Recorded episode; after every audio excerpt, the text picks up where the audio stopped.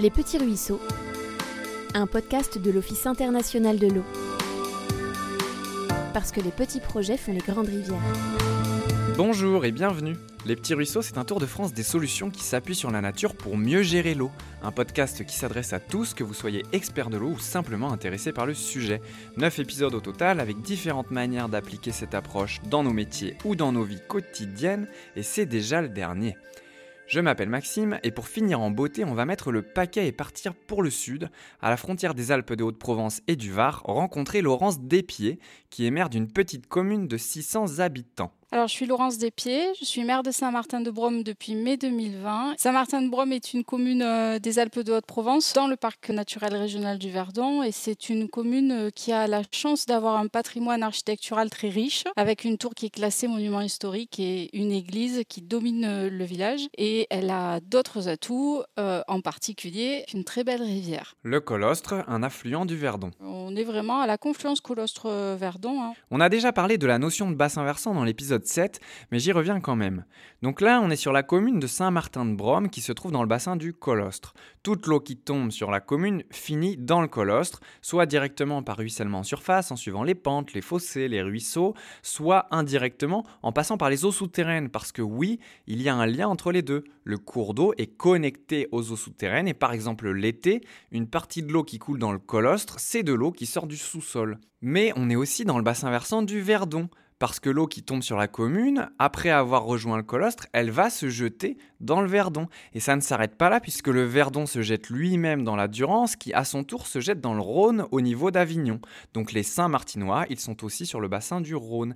J'insiste sur ce point parce que c'est important. Tout ce qui se passe dans le colostre concerne aussi tous ceux et toutes celles qui habitent et vivent en aval. Par exemple les habitants d'Arles, qui se trouvent sur le Rhône en aval d'Avignon. Bien, reprenons. Dans les années 60, euh, suite à une crue euh, centenaire, il y a eu un travail qui a été conduit par euh, les élus de l'époque sur la rivière, qui a été mené pour, en quelque sorte, effacer tous les éventuels crues possibles. Alors, il faut savoir qu'au sortir de la guerre, on s'est retrouvé doté d'une machine incroyable, la pelleteuse, une puissance phénoménale concentrée dans un godet. Et avec ça, la possibilité de prendre notre revanche sur les rivières parce qu'on a une relation ambiguë avec les cours d'eau. Presque toutes les villes de France se trouvent sur une rivière ou sur un fleuve, et pour autant, les inondations ont toujours été et restent un risque naturel majeur, dangereux et destructeur. Et donc, dans les années 50, 60, 70, dans toute la France, on se retrousse les manches pour corriger la nature. Je le dis comme ça, mais c'est vraiment ce qui a été dit à l'époque. Aujourd'hui, on a forcément un regard différent là-dessus. Le contexte a changé, on a des nouvelles connaissances, mais à l'époque, c'était vraiment vécu comme ça. La modernité qui arrivait dans les campagnes en pelleteuse pour enfin se protéger des inondations. Donc elle a été euh, canalisée par un système de merlon. Euh, on a refait son tracé toute droite pour que finalement la rivière euh, fuit très vite vers la confluence du Verdon. Et voilà, une mesure très efficace localement, sauf que le territoire de l'eau, c'est le bassin versant, qu'on le veuille ou non. Et comme ces travaux ont été faits à peu près partout en France, à peu près dans les mêmes années, eh bien les risques d'inondation plus en aval ont été accentués, vous l'aurez compris. Ces travaux font des rivières, des autoroutes, la flotte file à toute allure. Mais c'est pas parce qu'elle file qu'elle disparaît, hein. elle va juste plus vite vers l'aval. Et puis, ces travaux ont aussi impacté les espèces vivant dans le cours d'eau, parce que la majorité des habitats disparaît du jour au lendemain. Et, ça, les anciens, ils en parlaient parce que ben, forcément, à partir de là, il y a eu euh, perte des écrevisses, les truites, hein, euh, tout ça va disparaître euh, assez rapidement. Ce qui nous amène au titre de cet épisode, la renaturation du colostre. Le projet de renaturation du colostre est en fait un projet qui a démarré plutôt sous un angle réglementaire, se conformer à, à la réglementation de suppression des seuils qui sont bloquants pour toutes les espèces vivant euh, dans la rivière. Ça, c'est le point de départ. L'obligation légale de retirer deux seuils, c'est-à-dire des petits barrages, qui n'avaient plus d'usage sur le cours d'eau. Pourquoi Essentiellement pour deux raisons. La première, c'est permettre à la faune aquatique de passer, essentiellement les poissons. Euh, on appelle ça la libre circulation piscicole parce que les poissons, ils utilisent une portion assez grande de la rivière. Il y a même des espèces qui remontent depuis la mer. Donc forcément, les seuils sont un problème pour eux. Et puis rendre possible le passage de l'amont vers l'aval des sédiments, donc les petits graviers, les limons, le sable, etc. Parce que ça va jouer un rôle dans la morphologie du cours d'eau plus en aval, dans la mesure où c'est ça qui constitue le lit de la rivière. On appelle ça rétablir la continuité écologique et sédimentaire. Mais De ce point de départ, très vite, le projet prend une dimension plus large. Avec le parc naturel régional du Verdon, dès 2014, ont été lancées les premières études dont le but était euh, un peu de voir ce qu'on pouvait euh, réaménager, euh, reméandrer la rivière et, redynamiser en fait la biodiversité au-delà de supprimer ces seuils. Donc ce projet de renaturation du colostre, comme l'a dit Laurent, c'est pour lui redonner une morphologie, un tracé plus naturel, ce qui va permettre de ralentir l'eau qui va devoir suivre le tracé sinueux de la rivière avec des virages qu'on appelle les méandres. Elle va frotter dans les berges, dans les racines, et ça va dissiper une partie de son énergie, dit autrement, ralentir un peu ou du moins empêcher l'accélération des écoulements. Il y aura plus de débordements, c'est sûr, puisque ces travaux redonnent accès aux rives à la rivière, mais mieux vaut de petits débordements tout du long de la rivière que de tout concentrer au même endroit. D'autant qu'on n'est pas bête, on va favoriser les débordements là où ça fera le moins de dégâts. Les intérêts de la renaturation dépassent évidemment les seules inondations. Parce que par exemple, si l'eau reste plus longtemps dans la rivière, ça lui laisse un peu plus le temps en hiver pour s'infiltrer et donc recharger les nappes, etc. On poursuit. C'était un projet qui était euh, sujet en fait à, de multiples questions, à la fois de la part des élus et énormes euh, questions euh, côté Saint-Martinois, Saint-Martinoise. Les gens tout de suite nous ont dit, mais dans les années 60, on nous a dit que c'était bien, qu'il fallait protéger, nous protéger de la rivière en construisant ces merlons. Et aujourd'hui, alors, vous nous dites qu'il faut reméandrer la rivière.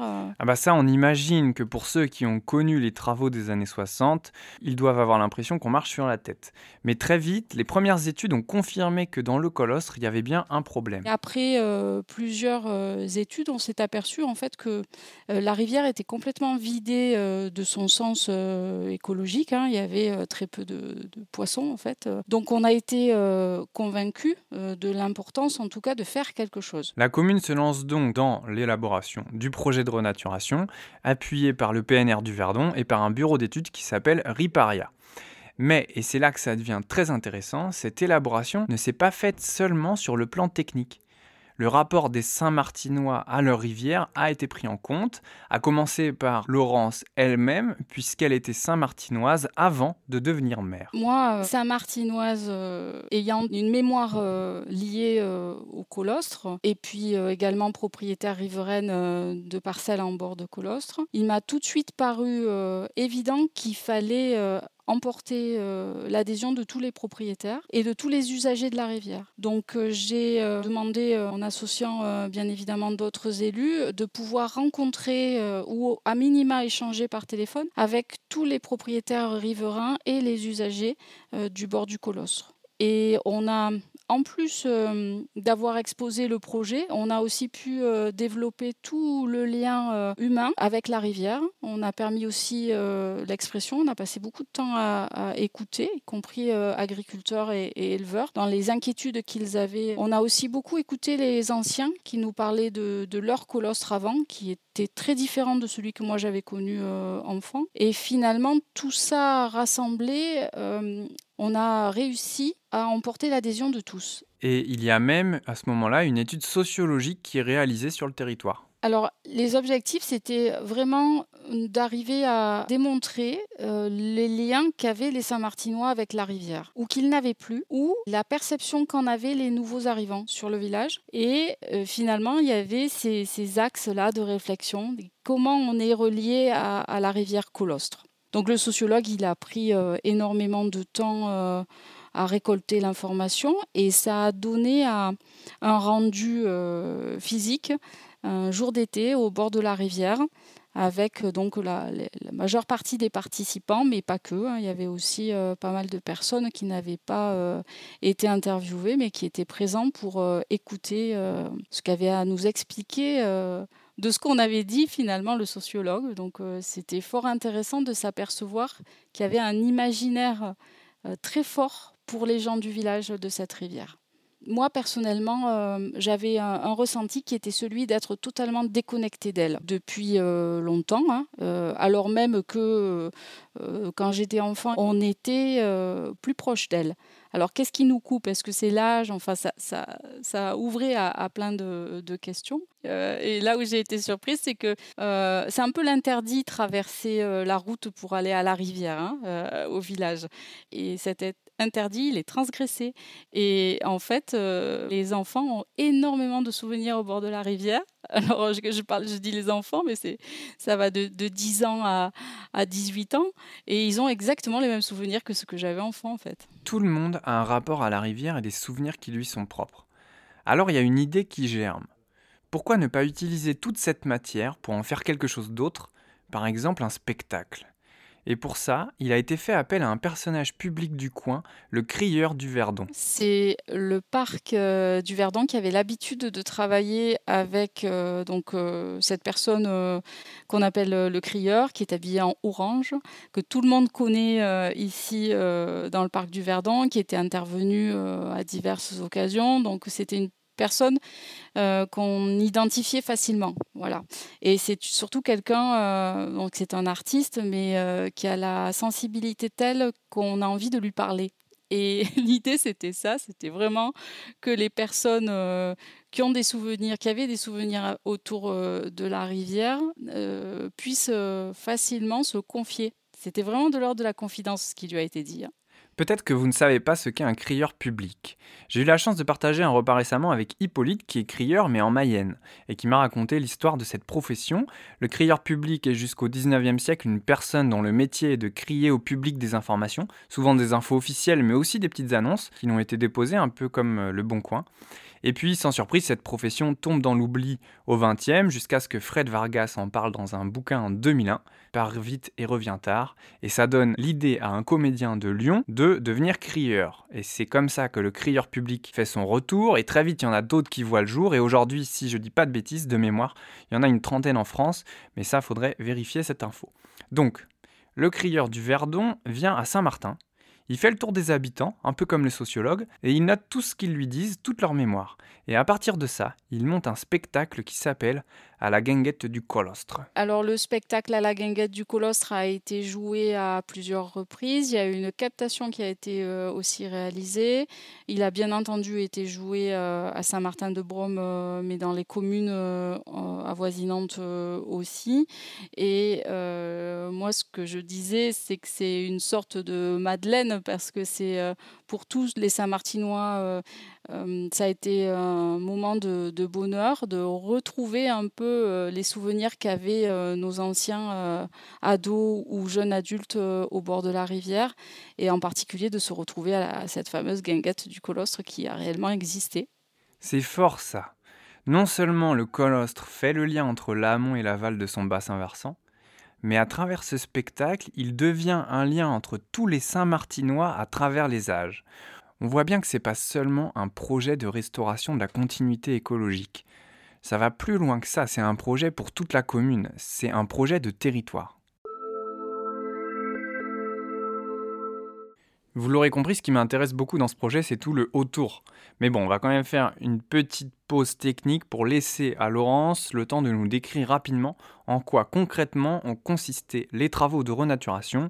C'était en 2020. Restaurer le colostre, ça veut dire tout d'abord, euh, on sélectionne les arbres euh, qu'on va hum, maintenir sur place. Pas forcément que des arbres vivants, mais des arbres morts aussi, parce qu'ils sont réservoirs euh, en, espèces animales, parce qu'ils sont aussi l'endroit où vont se nourrir les chauves-souris, par exemple. Donc il y a ce travail-là qui est fait en premier lieu. Ensuite, ça va être euh, des travaux euh, très mécaniques hein, de reméandrage euh, de la rivière à sec. Donc pour ça, il faut dévier le cours d'eau, reméandrer, recréer son lit. On a déconcressionné le fond de la rivière. On a réaménagé à peu près 1 mètre, 1 mètre 50 de matériaux en fond de rivière. Donc on a fait remonter le lit de la rivière sur tout son linéaire là concernant euh, la partie saint-martinoise c'est-à-dire 2 km. On remet le lit en place, on remet la rivière en eau et on va replanter. On va replanter bien évidemment des essences qu'on aura euh, sélectionnées qui sont des espèce endémique, et euh, on va euh, vérifier dans les temps de crue comment la rivière se comporte. Et donc deux ans après, ça fait tôt pour avoir du recul, mais est-ce qu'il y a déjà des résultats qui sont visibles? Euh, Depuis, la rivière, elle a essuyé les premières crues, là, depuis la fin du chantier, donc on est rassuré, les réessuyages sont rapides, ça veut dire que la rivière va retourner assez rapidement et sereinement dans son lit, sans causer de gros dégâts. Le colostre fait l'objet de suivi pour voir comment il évolue suite à ses travaux, donc affaire à suivre. Cet exemple, il me touche particulièrement, parce qu'il démontre que l'intérêt de restaurer les milieux naturels, de s'appuyer sur la nature pour mieux gérer l'eau, c'est pas seulement la prévention des inondations, des sécheresses ou encore la préservation des chauves-souris, bien que ce soit des objectifs qui sont déjà suffisants tout seuls. Mais pour moi, ça va plus loin que ça. Ça contribue de ce qui nous relie tous, les habitants d'un territoire donné, notre identité commune qui s'appuie notamment sur le paysage dans lequel on vit tous les jours. Et c'est vraiment chouette de voir que la commune a pris pleinement conscience du fait que la rivière qui la traverse n'est pas seulement un trait bleu sur une carte, mais qu'elle participe à faire des Saint-Martinois ce qu'ils sont. Alors pour finir, je laisse le dernier mot à Laurence. Euh, la rivière, euh, elle est devenue, euh, au même titre que la tour, qui est quand même le monument historique de toute la vallée. Hein. C'est un, un signal. Euh, la rivière est devenue aussi pour les Saint-Martinois euh, euh, un, des éléments importants du village. Et le 1er juillet, pour moi, c'était un, temps, très fort et, c'était un temps aussi de retour pour les gens du village. Ça y est, on, on l'inaugure, cette renaturation, au même titre qu'on va inaugurer un monument euh, regardez, on est là, c'est le 1er juillet, au bord de la rivière. Euh, on, a la légitimité de dire que la rivière, elle est importante euh, pour la vie du village. D'autant que moi, maintenant, je suis sûre et je sais qu'elle est dans le cœur des Saint-Martinois par toute la mémoire et, le vécu qu'ils en ont au bord de cette rivière ou dans la rivière. Voilà. Et il y a eu un, moment fort, ça a été la projection des images que m'a donné Riparia qui étaient des images drones pendant le temps des travaux. Euh, donc euh, de la hauteur au-dessus de la rivière. Et je me souviens avoir entendu de quelques Saint-Martinois des messages euh, Waouh, mais là, qu'est-ce que c'est beau, mais qu'est-ce qu'elle est belle notre rivière. Voilà, c'est exactement la même chose que ce que j'entends pour la tour. Pour moi, le 1er juillet, c'était vraiment une date que je n'oublierai pas dans ma vie d'élu. C'était Les Petits Ruisseaux, un podcast initié par l'OYO avec le soutien financier de l'Office français de la biodiversité. Merci à Laurence, bien sûr, hein, qui nous a fait le plaisir de clôturer ce Tour de France, et à l'ami Boris Courant de la région Sud qui m'a permis de rentrer en contact avec Laurence à travers Corinne du PNR du Verdon. Un clin d'œil aussi à Rachel Baguet de l'agence de l'eau à Dourgaronne. Alors je sais c'est pas le même bassin, mais ses conseils m'ont été fort utiles. Le tout sur une musique originale produite par le Philae Studio et grâce aux oreilles aiguisées et exigeantes de Tiffaine Crézé. Au sujet de la renaturation des cours d'eau, sachez qu'il y a beaucoup de territoires qui œuvrent en ce sens. Je vous mets des ressources évidemment à ce sujet dans la description de l'épisode. Et puis cette fois, c'est vraiment terminé. Si vous n'avez pas écouté les autres épisodes, bien évidemment, je vous encourage à aller y jeter une oreille. Il y plein de bonnes idées à y prendre. Et n'hésitez pas à rediffuser, réutiliser et même remixer les petits ruisseaux. C'est un podcast qui a vraiment vocation à voyager autant que possible. Un grand merci à l'OFB pour la confiance qu'il nous a accordée dans ce projet. Et puis merci à vous, auditrices et auditeurs, qui nous ont écoutés. Pour la suite, on compte sur vous. Si vous connaissez des élus, des archis, des agris ou encore des propriétaires forestiers, faites-leur écouter l'épisode qui les concerne. On a besoin que tout le monde s'y mette. Merci et à bientôt. Les Petits Ruisseaux, un podcast présenté par Maxime Fouillet, médiateur scientifique à l'Office international de l'eau.